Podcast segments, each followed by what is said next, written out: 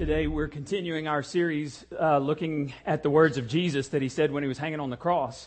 And uh, if you were here last week, we talked about the, when he said, My God, my God, why have you forsaken, or we use the word abandoned me. Um, and we, if you'll remember, I put this picture up there about what Jesus looked like. It, it wasn't a gentle and, and meek and mild Jesus hung on the cross. It was one who'd been beaten uh, beyond recognition. And the cat of nine tails, this evil whip thing that they used, had bones and sharp objects in it. When it would wrap around, it would rip skin. And very often it was common for someone beaten like this to have their inter- internal organs exposed. And so Jesus is hanging on the cross and, and he's looking like this. And, um, uh, he says some, some more words that we're about to look at, and, and he says, Father, forgive them, for they don't know what they're doing. We're going to come back to that in just a second, but I want you to, um, to picture in your mind what this looked like. This, what we're going to look at today, is the very first words that Jesus said when he was hanging on the cross. And uh, we are told in the scripture that he went to a place called the skull. It was nicknamed the skull because it kind of looked like a skull. And you can see that there in this picture. This is kind of the traditional place where Jesus was crucified. It was on a public road. In, if you were going to or from Jerusalem, you would walk right by this and you would see this is what happens to people who are enemies of the state uh, because they didn't want people to be enemies of the state. They wanted to show you this is what's going to happen to you. Here's another picture from a little bit different um, look. Next one. There it is, a little bit further back so you can see the hill at the top and the crosses were probably at the top. And then one more picture. So if you're coming to or from Jerusalem, you're going to see these people up there. And Jesus has uh, one criminal on his left, one on his right. Jesus is in the middle. And the charge was he claimed to be king of the Jews. And, and so here's what he says. Very first words, Luke 23, 34. Jesus prayed, Father, forgive them. They don't know what they're doing. Jesus is hanging on the cross and he looks down and he sees his accusers. He sees the Romans who've beaten him senseless, who spat upon him, who mocked him. He saw them there, and, and he sees the religious leaders, the scribes and the Pharisees, the ones who should have known better, but were so filled with envy and, and, and uh, hatred that they demanded that he be placed on the cross. Jesus looks down at them and he says, God, Dad, forgive them. Because they don't know what they're doing. And, and I just, I can't believe that, that Jesus on the cross praying for the people who put him on the cross. And uh, let's just get to the meat of, of what we're going to be talking about today. Who do you need to forgive? Don't ever, don't ever tell me you can't forgive someone. Now, maybe you won't, but because of what Jesus did on the cross, you can. We're going to talk about that today. Every person here needs to receive God's forgiveness, but we also need, as we find out in Scripture, to give that forgiveness to others. And unless you think that Jesus was just delirious and, you know, that he had been beaten so bad that he just kind of threw these words out here, these were throwaway words on the cross. This scene where Jesus on the cross praying for sinners was predicted 700 years before Jesus was ever born. There was a guy named Isaiah in the Old Testament, and he said these words. Isaiah 53, 12. Therefore, I will give him the honors of one who is mighty and great because he has poured out his soul unto death. Isaiah's given them a reference right here to a military type thing. When, when a general comes back, he's victorious. He gets to share in the spoils of whatever he's just conquered.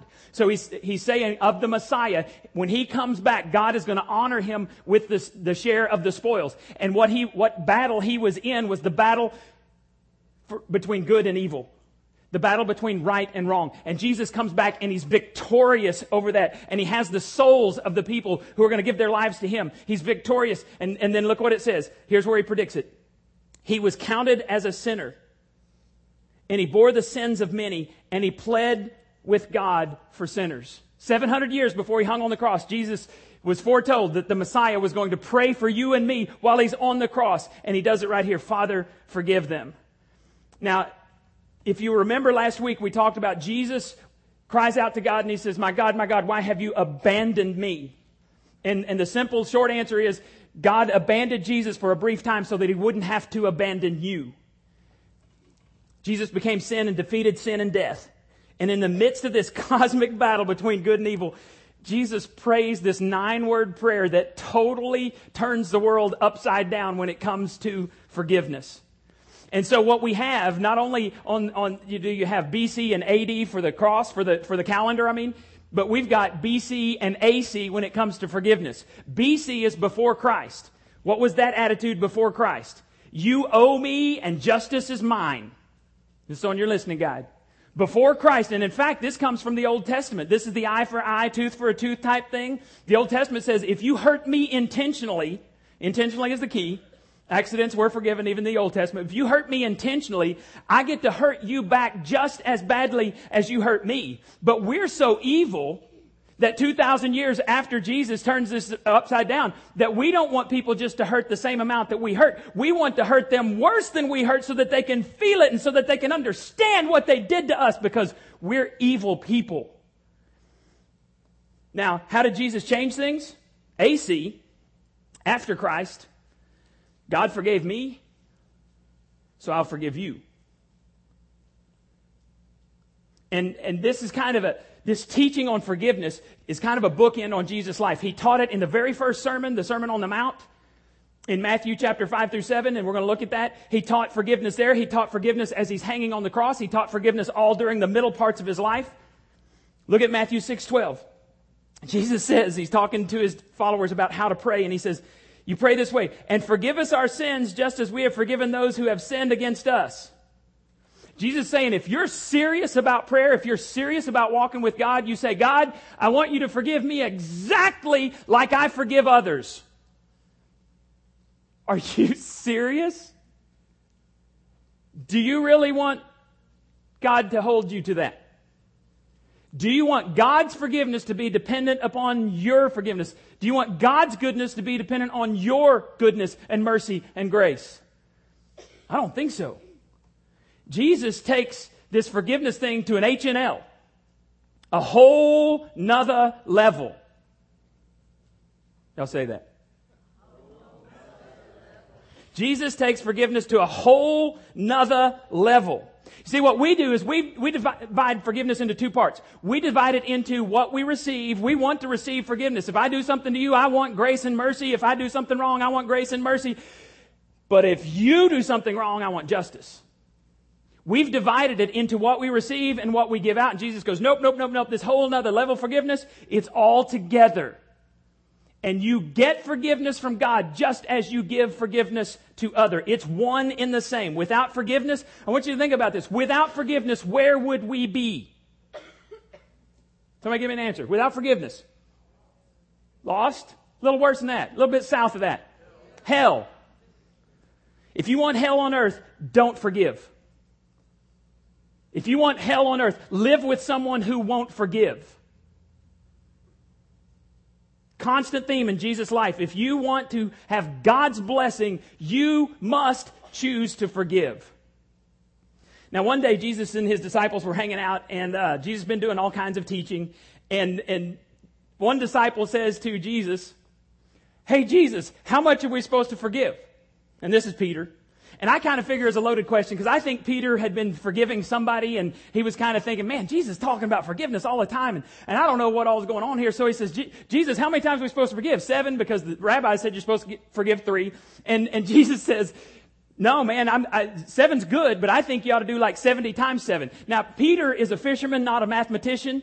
Peter didn't even have seven boats, but even if he had seven boats and they all had 70 fish in them, he wouldn't know how many he had until he sent his guys over there. They probably couldn't. There weren't enough disciples to count hands and toes and get up that high. So I think Peter's standing there and he's racking his brain, and he's ciphering, trying to figure out seven, carry this. And before he can even figure out the number, because the number's not even the point, Jesus moves right on with this story about forgiveness. Matthew chapter 18, starting in verse 23. Therefore, the kingdom of heaven now, I inserted in, in my notes here forgiveness because Jesus just been talking about forgiveness. Therefore, forgiveness in the kingdom of heaven can be compared to a king who decided to bring his accounts up to date with servants who had borrowed money from him. In the process, one of his debtors was brought in who owed him millions of dollars. He couldn't pay, so his master ordered that he be sold along with his wife and his children, everything he owned, to pay the debt. But the man fell down before his master and begged him, Please be patient with me and I will pay it all. Then his master was filled with pity for him and released him and forgave his debt. Now, in Jesus' day, it was perfectly lawful. In, in fact, it was expected that if you took on debt and you could not repay that debt to the person you borrowed from, you could legally be sold into slavery until you paid every penny back. Or you could be thrown into prison and your family members would have to work to pay your debt back. I wonder if that was still in effect today, would we be so willing to run out and buy a new car or, or take on debt? You know, if they could, a new motorcycle. That's okay. Maybe a used one. I'm going to, go for a used one. Um, this dude is about to be put into slavery. And if you were about to be sold into slavery so that your house could be paid off, so that your cars could be paid off, your student loan or whatever, how would you react to the, to the judge? This guy falls on his face and he says, Oh, have mercy on me and I'll repay it all. And the, and the, and the judge, the king says, okay. Now, there's some lessons that we need to learn from this story of the forgiven servant. And the first lesson is this. The debtor can't always repay. If we did inflation for the past 2,000 years and added it to this debt, because see, what, what this guy owed in our terms would probably be more like billions or trillions of dollars.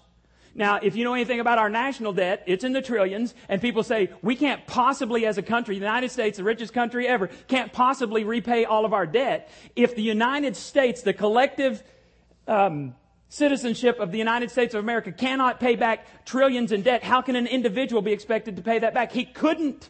That was the bottom line of the story. He couldn't pay. And I'm not talking about your mortgage and I'm not talking about that snuggie that you saw, that beautiful snuggie online and you, you bought it in five easy payments. You know, God forbid that you should do that and think that you're the only one that ever saw a snuggie. Um, actually, we have snuggies. My mom, I think she gives us one every Christmas. And, uh, the only one I can ever find is the pink one. And, and Janie will come out on Sunday mornings when I'm studying during the winter and I'm in a pink snuggie. Uh, but I'm not talking about your five easy payments for that snuggie that you can now get at Walmart cheaper. What we're actually talking about here, the debt that you can't repay is your sin debt that you owe to God. But there's also some things that happen between you and human beings that they can't repay. And we're talking about that. You may have taken somebody into a confidence. You may have told them something you never told anybody else. And in a, in a weak moment, they may have, have just spewed that out there for everyone to hear. In a really stupid moment, they may have posted it on Facebook and they can't take it back. And everybody and their dog sees what, what you told them in confidence and they cannot take it back. They can't, you, they can't repay you. Or maybe you're married and you said something to your spouse or your spouse said something to you and it wounded you. You know, as a kid, oh, I take it back, I take it back, I take it back. No, you can't. Once it comes out, you can't take it back. Somebody has done something to you somewhere and they cannot repay you. It's done. Back when I was in college, um, right after I finished, I graduated in August and, and I didn't have any place to go because I had to get out of the condo that I'd been living in. And so this man in this church that I was going to, offered to rent me a room in his house. He, he was married and he had three little kids and they had this empty room. So I went over and I started living with them, renting their room, and I started working for him because he had this construction business, this remodeling business.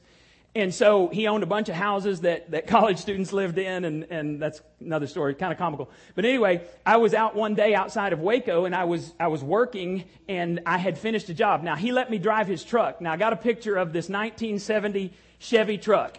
This is what, this isn't the exact one, but it looked just like this. And, and just FYI, do you know how much this fully restored cost? This was on the website that I went to. You know how much this cost? Today, $31,000, fully restored 1970 Chevy. I was driving it in 1986 and, and it was fully restored and it was a sweet ride. Had the pipes, you know, it was awesome. So I'm outside of Waco and I'm working and I'd repaired this house and, and I was leaving. I was coming back and I had a Coke because it was kind of hot that day.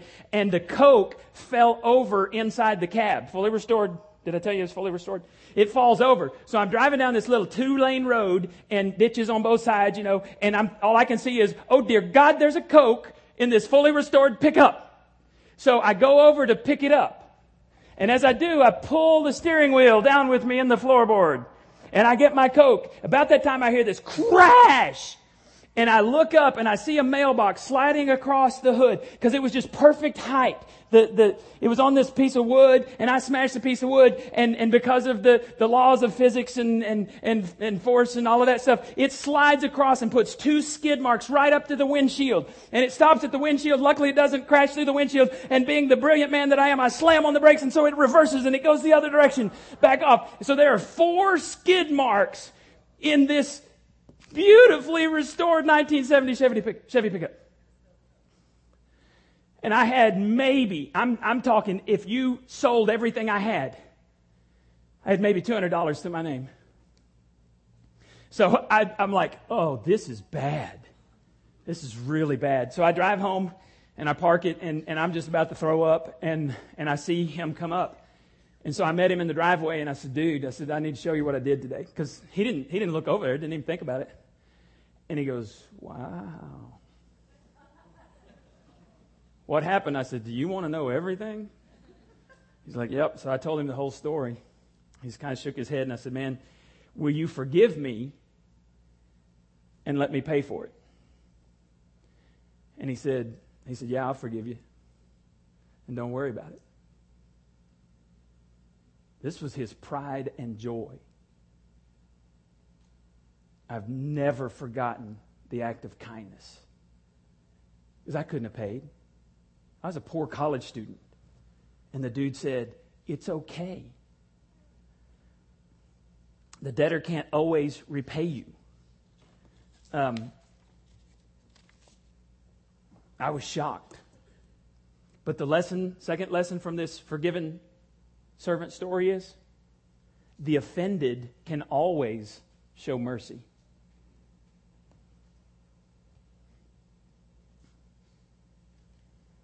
Then his master was filled with pity for him and released him and forgave his debt. Somebody has hurt you, and, and okay, I, I first wrote in my notes, you don't have a choice, but you do have a choice. If somebody hurts you, you can choose not to forgive. That's, that's within your right. But you can't choose not to forgive and get the blessing of God. God says, my blessing only comes through forgiveness. You've got to be like my son who is the ultimate forgiver. It says, John 3.16, God so loved the world that he gave. He's a giver. He wants us to be givers, but he's also a forgiver and you've got to be like his son. His path to blessing always involves forgiveness. And, and I didn't put this on there, but I'm going to read you the second half of the story and then I want to show you a video. Second half of the story says, but when the man left the king, he went to a fellow servant who owed him a few thousand dollars. In comparison, it was less than a hundred days' wages, so less than three months. Billions of dollars he owed the king. This one owed less than three months' wages. He grabbed him by the throat and demanded instant payment. His fellow servant fell down before him and begged for a little more time. Be patient, I will pay it, he pleaded, but his creditor wouldn't wait. He had the man arrested and jailed until the debt could be paid in full. When some of the other servants saw this, they were very upset. They went to the king and told him what had happened. Then the king called in the man he had forgiven and said, You evil servant! I forgave you the tremendous debt because you pleaded with me. Shouldn't you have mercy on your fellow servant just as I had mercy on you? Then the angry king sent the man to prison until he had paid every penny. That's what my heavenly father will do to you if you refuse to forgive your brothers and your sisters in your heart.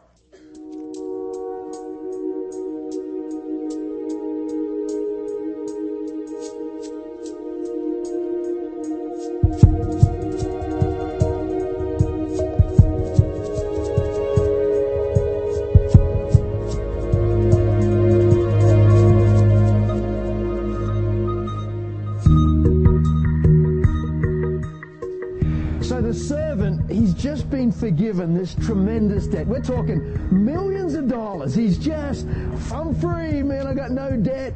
Could you imagine not having a mortgage payment, not having a car payment, everything paid off free and clear? The guy is like, I am a free man, no debt, no worries. And he comes out and he comes across a servant. And this servant owed him a $1,000 and he grabs him by the neck and starts choking him, demanding payment. I mean, what is up with that? And the guy couldn't pay, so we had him thrown into prison.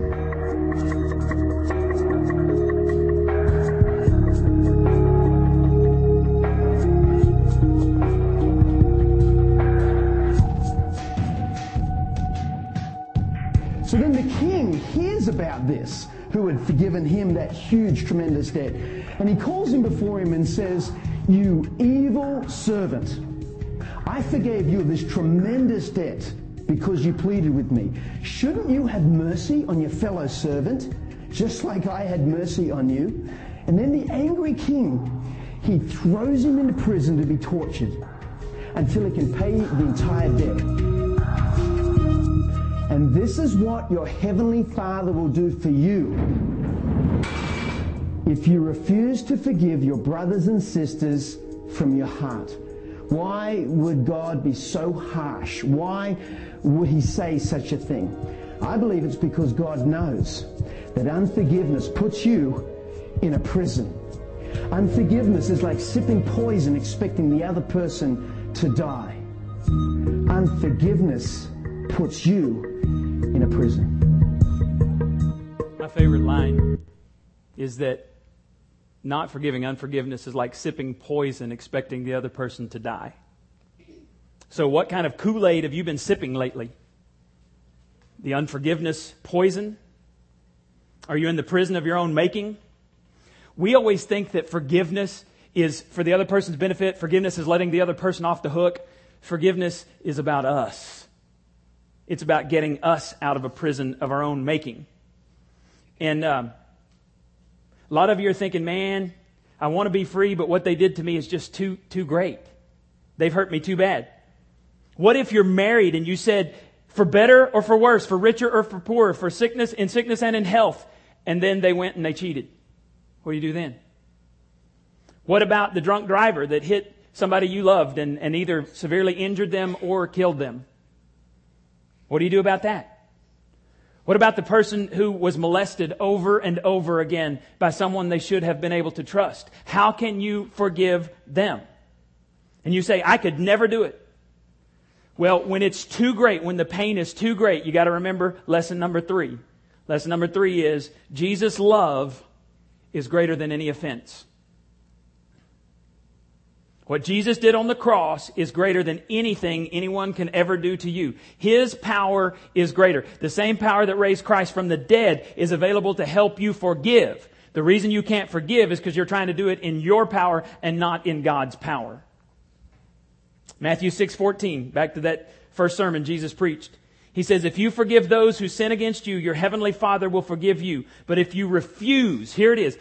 Refusal means I'm choosing not to. Forgiveness is a choice. If you refuse to forgive others, your Father will not forgive you. Now, I don't think that Jesus is saying that we earn our forgiveness by doing really good stuff. I don't think that's what he's saying at all. I think that, that he's saying if you're not in right fellowship with other people, you can't possibly be in right fellowship with God. It is impossible. So if you've been wondering why your prayers haven't been answered, you've been wondering why your, your fellowship uh, with, with God is suffering, it may very well be that there's someone you need to forgive and you're refusing to forgive that person or those people. If God answered the prayers of a believer who had an unforgiving spirit, he would dishonor his own name. He would be encouraging sin and God can never do that.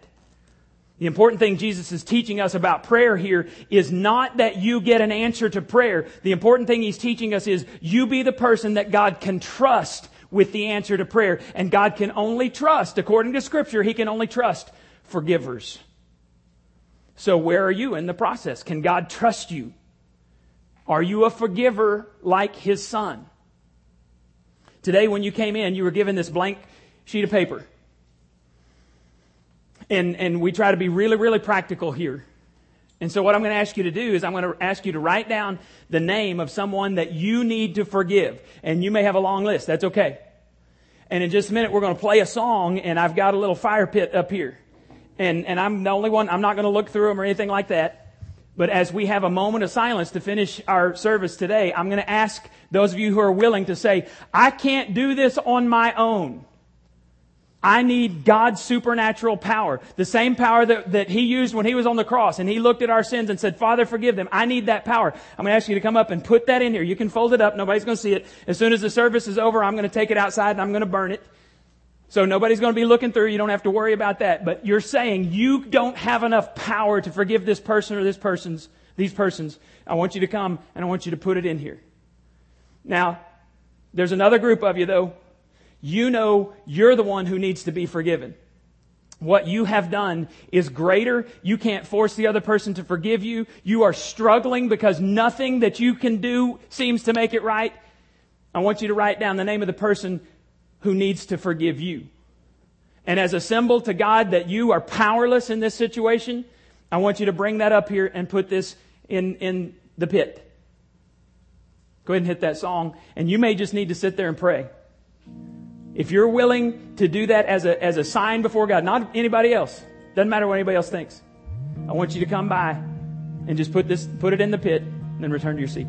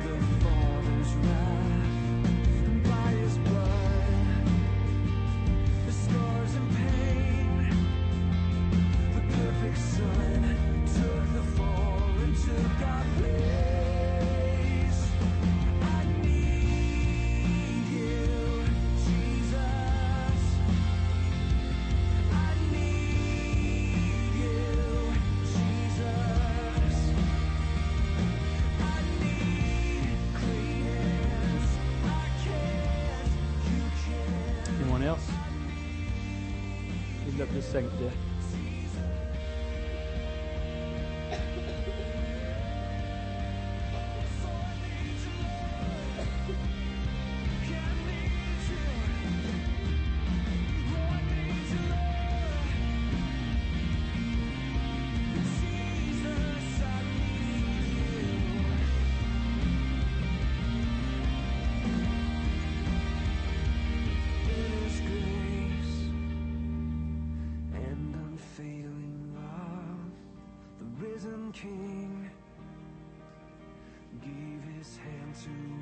Y'all always amaze me. I didn't anticipate that kind of response. And I'm honored to be associated with this church.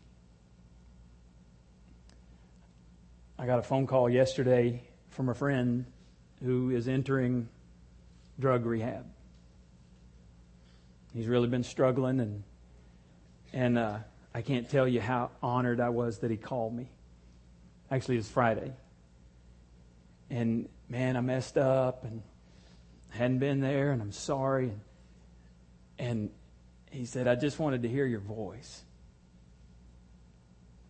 And I said, Man, I'm honored that you're my friend. And I'm going to pray with you, and I'm going to pray for you. And I'm going to keep providing a church where you can come when, when you get out of rehab and where people who are far from God can come and hear about grace. Because when I stand before God, if I'm going to err anyway, I'm going to err on the side of grace. we're not soft on sin here. I'll tell you exactly what God's word says. If you come to me, I'll tell you what the Bible says, but I'll love you in spite of your actions. And we will continue week after week to do what we know is right before God, to provide a place where anyone can come and hear about the incredible grace of God that we don't deserve. Would you take your registration cards and fill those out? And I'm, I'm not naive enough to think that just because you put a card up here that your, your slate is wiped clean and that you've forgiven everything. Forgiveness is a decision followed by a process. You may have to decide again 10 minutes from now to forgive the same person and an hour from now to forgive the same person and tomorrow you may have to choose to forgive the same person again. But Jesus said we're, we're supposed to keep forgiving because we're forgiven. And so um, on the back of your card, here, uh, one of two words.